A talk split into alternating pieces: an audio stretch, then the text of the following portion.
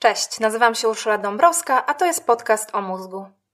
Miejsce, w którym dowiesz się, co tak naprawdę dzieje się w Twojej głowie i co robić, żeby Twój mózg działał dokładnie tak, jak chcesz, jeśli nie zawsze, to przynajmniej częściej niż dotychczas.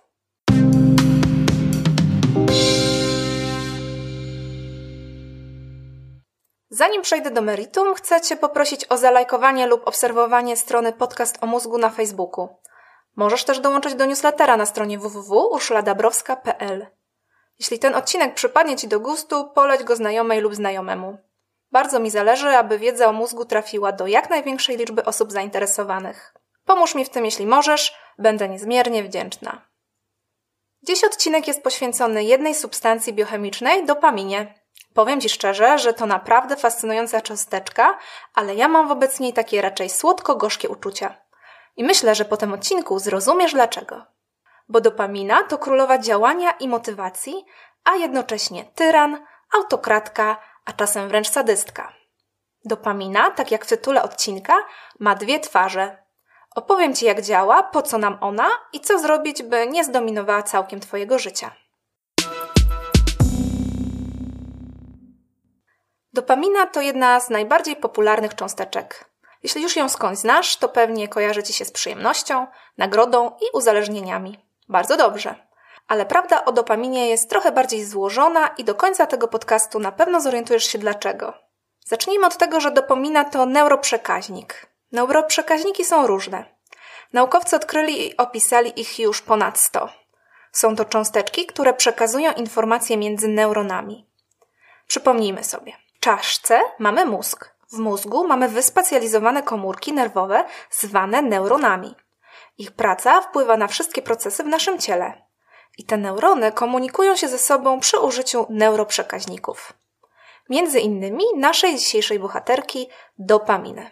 Musisz wiedzieć, że neuroprzekaźniki są bardzo sprytne i w różnych częściach mózgu i układu nerwowego potrafią robić bardzo różne rzeczy.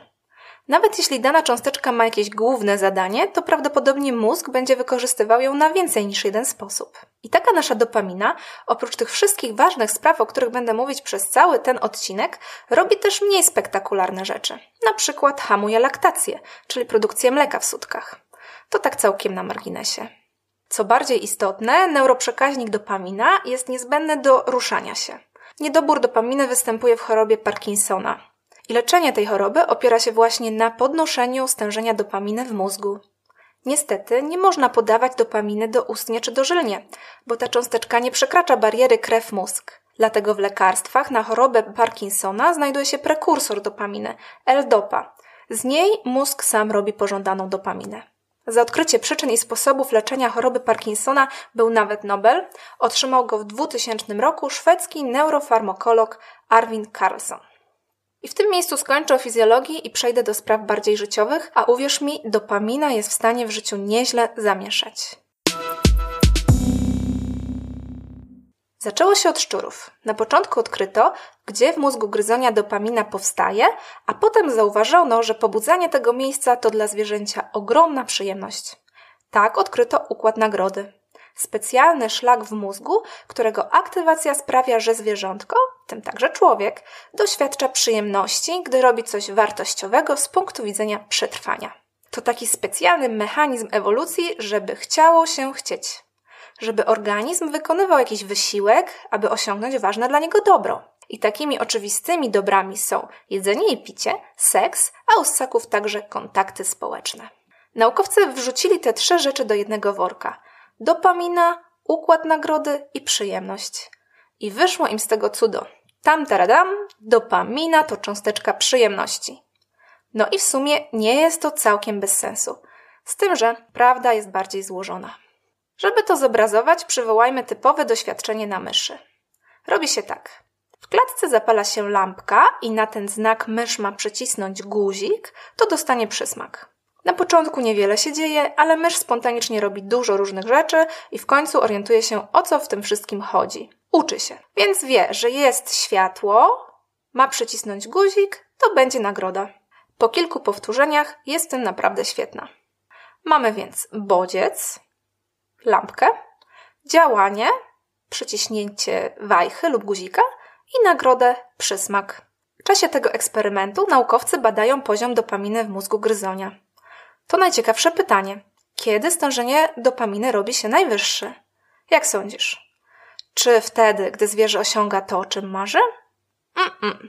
Najwyższe stężenie dopaminy pojawia się w chwili, gdy zapala się lampka i mysz zaczyna działać. To proste doświadczenie mówi nam najważniejszą rzecz o dopaminie.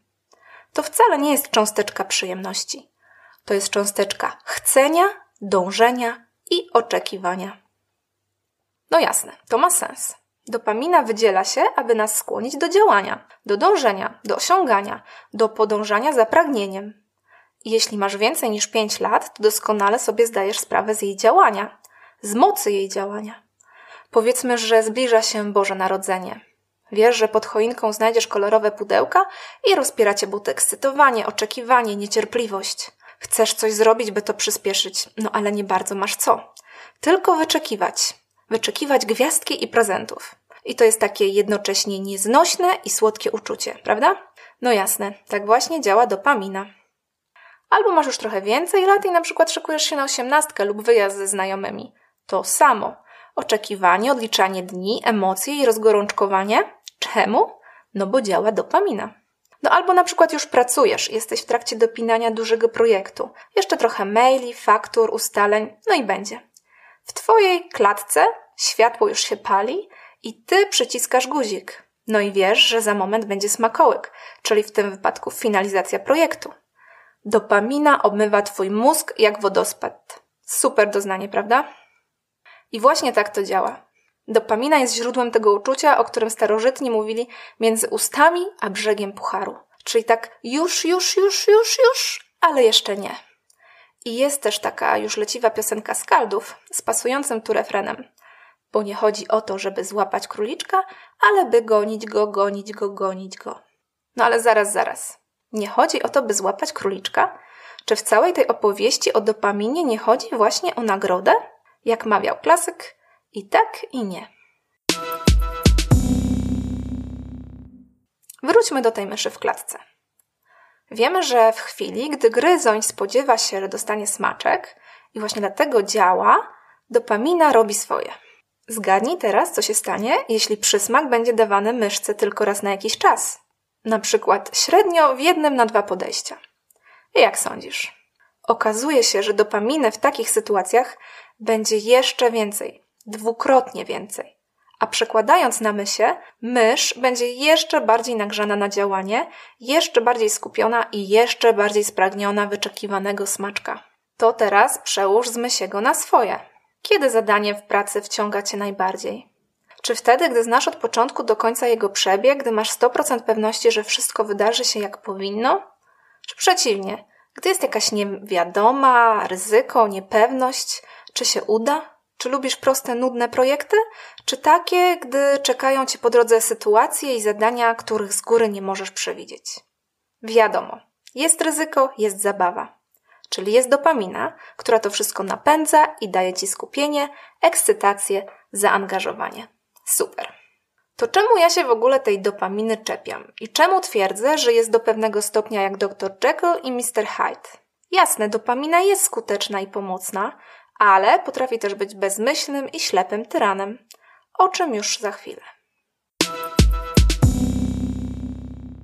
Wiesz już, że dopamina to cząsteczka chcenia, dążenia, oczekiwania. Cząsteczka, która sprawia, że z Jaggerem śpiewamy I can get no satisfaction. Taki stan niezaspokojenia doskonale opisują autorzy popularno-naukowej książki, której tytuł mówi już bardzo wiele. To Mózg chce więcej, dopamina, naturalny dopalacz. Autorzy to Daniel Lieberman i Michael Long. Właśnie z tej książki przytoczę teraz opowieść o wybitnym człowieku, o astronaucie Buzzie Aldrinie. Wszyscy znamy Neala Armstronga, a Buzz Aldrin był jego towarzyszem w pierwszym spacerze po Księżycu. Buzz Aldrin był osobą wybitną pod każdym względem. Osiągał najlepsze wyniki w czasie studiów, piął się po szczeblach kariery, aż w końcu wziął udział w najsłynniejszej misji kosmicznej. Stanął na powierzchni Księżyca i tym samym zrobił jeden z najbardziej niezwykłych kroków w historii ludzkości. Chciałoby się powiedzieć, wow, co za gość, co za szczęściarz. Tylko, że nie. Te wszystkie osiągnięcia Buzza Aldrina miały ze szczęściem niewiele wspólnego. Z dopaminą? Tak. Z satysfakcją? Troszkę. ale ze szczęściem bardzo, bardzo mało. Oto, co Buzz Aldrin powiedział po powrocie z kosmicznej misji. To mamy już za sobą, teraz powinniśmy dokonać czegoś innego. No i już pewnie doskonale wiesz, kto mu napisał tę kwestię. Tak właśnie, dopamina. Mogłoby to brzmieć po prostu jak skromna wypowiedź nieśmiałego mężczyzny, ale fakty z życia Buzza Aldrina pokazują, że ten wybitny człowiek miał naprawdę spory problem ze znalezieniem spełnienia i trwałej satysfakcji.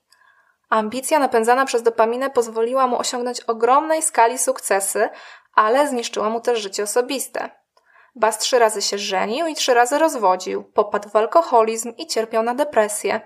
Osiągnął dno, gdy pod wpływem alkoholu włamał się do swojej byłej dziewczyny i został aresztowany.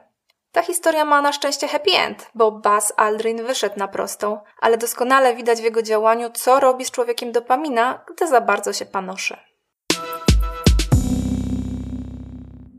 Pamiętasz jeszcze mysz i światełko? Trudno sobie wyobrazić, że działanie Buzza Aldrina i myszki są ze sobą związane, a jednak są. Dopamina w mózgach zwierząt motywuje je do szukania przyjemności, wzbudza pragnienie, skupienie i gotowość do działania, żeby osiągnąć nagrodę. Ale tą nagrodą z punktu widzenia człowieka są bardzo proste rzeczy – jedzenie, seks itd. Żeby nie było, nas też to kręci. Rozbudowaliśmy cały przemysł, żeby pobudzać swoje ośrodki nagrody. Skąd się wzięła popularność fast foodów czy przemysł pornograficzny? Naszą potrzebę prostej nagrody zaspokajają także rzeczy, o których myszom nawet się nie śni. Mamy używki, narkotyki czy hazard. Właśnie dlatego, że tego dopomina się nasza dopamina. Dokładnie tak, jak dopamina w mózgu myszki napala ją na zbliżający się smakołyk. To dążenie do przyjemności to jeden z dwóch głównych obwodów działania dopaminy. Obwód pragnienia. To on właśnie jest hakowany przez substancje uzależniające. Nie chcę wchodzić tu w temat uzależnień, ale większość narkotyków działa właśnie dlatego, że podszywa się pod dopaminę albo zmienia jej gospodarkę w mózgu. W kształtowaniu się nałogu dochodzą jeszcze inne mechanizmy, ale rola dopaminy jest niezaprzeczalna. Jednak wcale nie trzeba być uzależnionym, by wpaść w pułapkę pobudzania obwodu nagrody. Jeszcze jeden kawałek tortu? Bum! Dopamina mówi tak, tak, tak. Jeszcze jedna garść chipsów? Bum! Wyrzut dopaminy. Jeszcze jedno piwko? Bum, dopamina. Jeszcze jeden odcinek serialu? Bum, dopamina. Jeszcze jeden quest na PlayStation? Bum. Jeszcze jeden skok w bok? Bum. No dobra, tu już przesadziłam. Zostańmy przy kolejnym kawałku pizzy. No bo kto z nas odmówi sobie pizzy? I jeszcze jedna rzecz. Dopamina w mózgu myszy wydziela się w jeszcze większej ilości, gdy prawdopodobieństwo nagrody jest tak pół na pół. Czasem jest, czasem jej nie ma. Zgadza się? Właśnie ten mechanizm wykorzystuje hazard. Pomyśl o jednorękim bandycie. Ciągniesz za wajchę i nic. Ciągniesz drugi raz? Nic. Ciągniesz trzeci? Da, da, da, da. Pięć cytryn na sześć potrzebnych. O mały włos. I co? I chcesz jeszcze bardziej, jeszcze mocniej cię ta cała gra kręci. Dopamina w twoim mózgu szaleje. Spędzasz przy jednorękim bandycie trzy godziny. Niemożliwe, myślisz. To ciebie nie dotyczy, bo kasyno omijasz szerokim łukiem. No to przykra sprawa. Może cię zaskoczę, ale na tej samej zasadzie działają współczesne media. Raz na jakiś czas zdarza się jakiś prawdziwie wartościowy materiał. Albo raz na jakiś czas dostajesz naprawdę interesującą wiadomość na maila. Albo raz na jakiś czas na medium społecznościowym ktoś coś o tobie wspomni albo polubi twój post. Mega nagroda dla mózgu. I jednocześnie dopaminowy przymus, żeby ciągnąć za wajchę jednorękiego bandyty, czyli w praktyce sprawdzać powiadomienia na smartfonie. Na tym opiera się także stary, trochę zapomniany efekt skakania po kanałach. Osoba, która ma pilota, odczuwa nie do końca zrozumiały przymus szukania czegoś fajniejszego na kolejnym kanale. To dopamina. Co ciekawe, osoba na fotelu obok już takich wystrzałów dopaminy nie dostaje i skakanie po kanałach jest po prostu wkurzające. Znasz to? Jest pragnienie, jest dopamina, jest potencjalna, choć niepewna nagroda, jest ekscytacja. Tak działa dopaminowy obwód pragnienia. No ale zaraz. Gdyby Buzz Aldrin całe dnie pozwalał sobie na jedzenie pizzy, oglądanie telewizji i granie w Star Warsy, to nigdy by w prawdziwy kosmos nie poleciał, nie? Faktycznie. Dopamina inaczej niż u większości zwierząt potrafi nas motywować i nastawiać na osiąganie nagrody w bardzo długofalowych projektach. Bardziej niż do przyjemności skłania nas do osiągania tak zwanego sukcesu. Oblicza sukcesu są różne, ale zawsze do jego osiągnięcia doprowadza nas dopamina. Tylko że w tych sytuacjach działa ona nie w obwodzie przyjemności, ale w tak zwanym obwodzie kontroli. Uwaga, teraz będzie kącik trudnych słów, bo zamierzam na poziomie anatomicznym wytłumaczyć te dwa obwody. Skup się albo na chwilę wyłącz, to już jak ci w duszy gra. Otóż, w mózgu wcale nie ma tak dużo neuronów dopaminergicznych, czyli takich, które produkują dopaminę. Te, które nas tu interesują, znajdują się w środku mózgu, czyli w śródmózgowiu. Dokładniej to w polu brzusznym nakrywki. I stamtąd wypuszczają swoje aksony, czyli takie długie macki, w dwóch kierunkach. Do układu limbicznego i do płatów czołowych kory mózgowej. Te dwie drogi mają swoje fachowe nazwy, ale je zostawmy i zostańmy przy popkulturowych. Czyli jeden to obwód pragnienia, ten ze śródmózgowia do jądra półleżącego w układzie limbicznym, a ten drugi to obwód kontroli, ze śródmózgowia do płatów czołowych. Uf, koniec trudnych nazw. Drugi obwód, obwód kontroli, korzysta z napędu, jaki daje dopamina, abyśmy mogli dążyć do bardziej złożonych nagród niż tylko jedzenie, robienie dzieci i używki. Obwód kontroli sprawia na przykład, że jestem teraz mega zmotywowana, by dokończyć ten odcinek, więc nie ukrywam, że fajnie, że jest. Ale uwaga, dopaminy tak naprawdę nie interesuje ani przyjemność, ani nagroda, ani sukces. To, co naprawdę ją interesuje, to dążenie do przyjemności, dążenie do nagrody i dążenie do sukcesu. I co to oznacza w praktyce dla mnie? Że w trzy sekundy po tym, jak skończę przygotowywać ten odcinek, zacznę robić następny. No chyba, że jakoś się opamiętam i wyzwolę z tyrańskich szponów dopaminy. I teraz pytanie. Czy to jest sprawa, którą ty także musisz się przejmować? Bo przecież istnieje duże prawdopodobieństwo, że nie masz problemów z dopaminą. Nie masz? No to sprawdźmy. Teraz będzie taki szybki test kontrolny.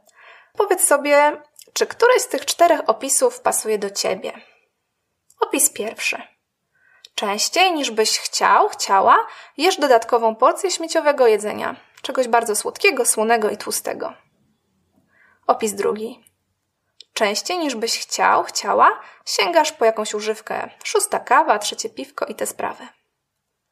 Opis trzeci. Jeśli zaczniesz oglądać wieczorem ulubiony serial, to nie możesz przestać i pochłaniasz kilka albo kilkanaście odcinków na raz. Opis czwarty. Co i raz sięgasz po telefon, żeby sprawdzić maile, newsy albo lajki na portalach społecznościowych. No i odpowiedz sobie, czy masz tu jakieś odpowiedzi na tak? No to już wiesz. Twoja dopamina zdominowała obwód pragnienia i czasem przejmuje kontrolę nad twoim życiem. A teraz druga część testu. Tym razem będzie pięć opisów. Pierwszy. Kilka miesięcy organizujesz urlop. Planujesz trasę, zbierasz informacje, nie możesz się doczekać. Gdy w końcu wyjeżdżasz na Bahamy czy inne Malediwy, cieszysz się jeden dzień. A resztę czasu przeznaczasz na planowanie nowego projektu w firmie lub kolejnego urlopu. Opis drugi. Pniesz się po szczeblach edukacji i kariery. Za każdym razem, gdy osiągasz kolejny etap, uzmysławiasz sobie, że to jeszcze nie to. Dopiero na następnym szczeblu będzie tak, jak sobie tego życzysz. Całość powtarza się do emerytury albo wypalenia zawodowego. Opis trzeci. Miesiącami odkładasz na nowy elektroniczny gadżet albo designerski ciuch. Oglądasz go w sklepie albo w internecie. Nie możesz się doczekać, aby go w końcu mieć. Wyjmujesz z paczkomatu, rozpakowujesz, zakładasz albo montujesz i tracisz zainteresowanie. W oko wpada ci jakaś kolejna zabawka. Opis czwarty. Trenujesz do maratonu albo wyznaczasz sobie jakiś cel treningowy, na przykład, że będziesz wyciskać na ławeczce sześćdziesiąt kilogramów. Podnosisz formę do tego momentu i w chwili, gdy osiągasz cel, przestaje on robić na tobie jakiekolwiek wrażenie. Nie daje satysfakcji. Od razu musisz wyznaczyć sobie kolejny cel. Opis piąty.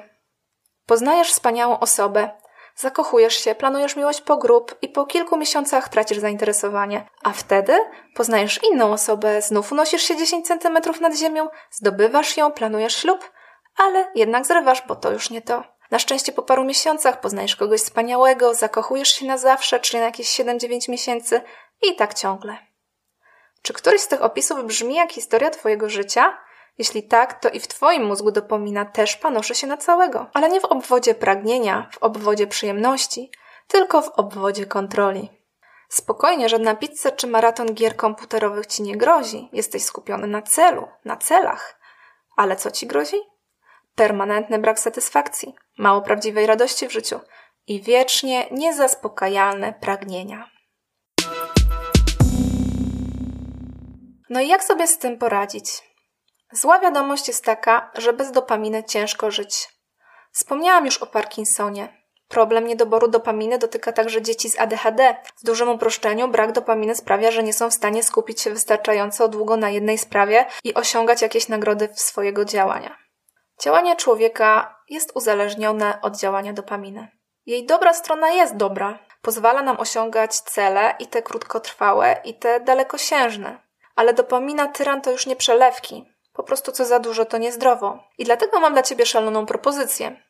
To detoks dopaminowy. Nie, nie wymyśliłam tego. To pomysł rodem z Doliny Krzemowej.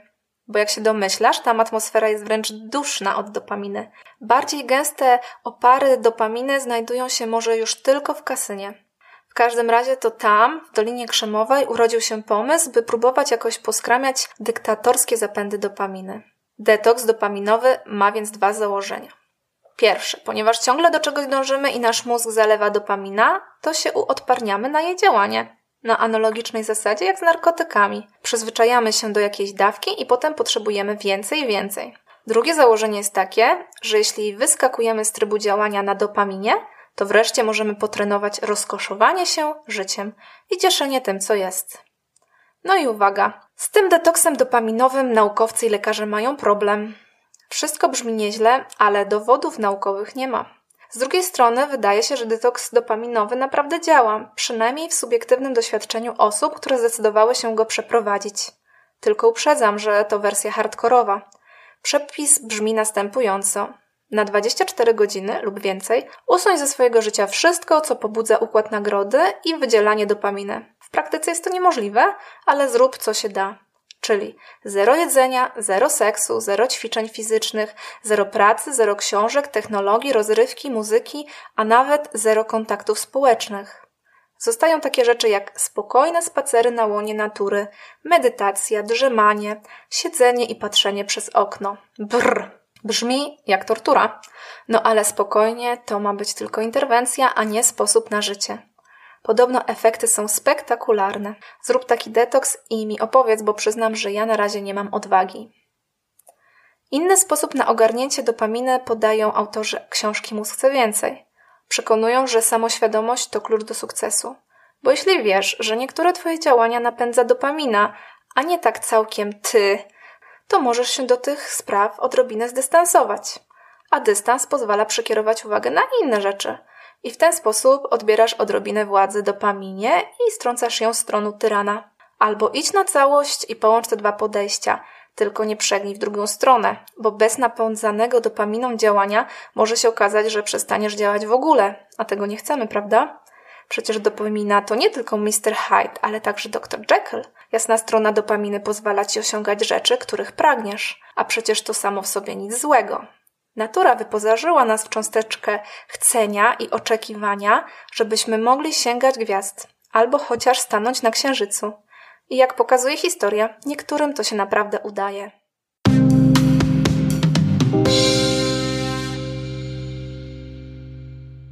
Dziękuję Ci za wysłuchanie tego odcinka. Jeśli chcesz więcej informacji na mój temat, zapraszam Cię na stronę w w w kropka urszula dabrowska kropka p l. Znajdziesz tam mojego bloga oraz opisy moich książek. Zapisz się do newslettera, a informacje o nowych odcinkach będą wpadać prosto na Twoją skrzynkę mailową. Podcast o mózgu jest także na Facebooku. Zapraszam do polubienia strony i kontaktu.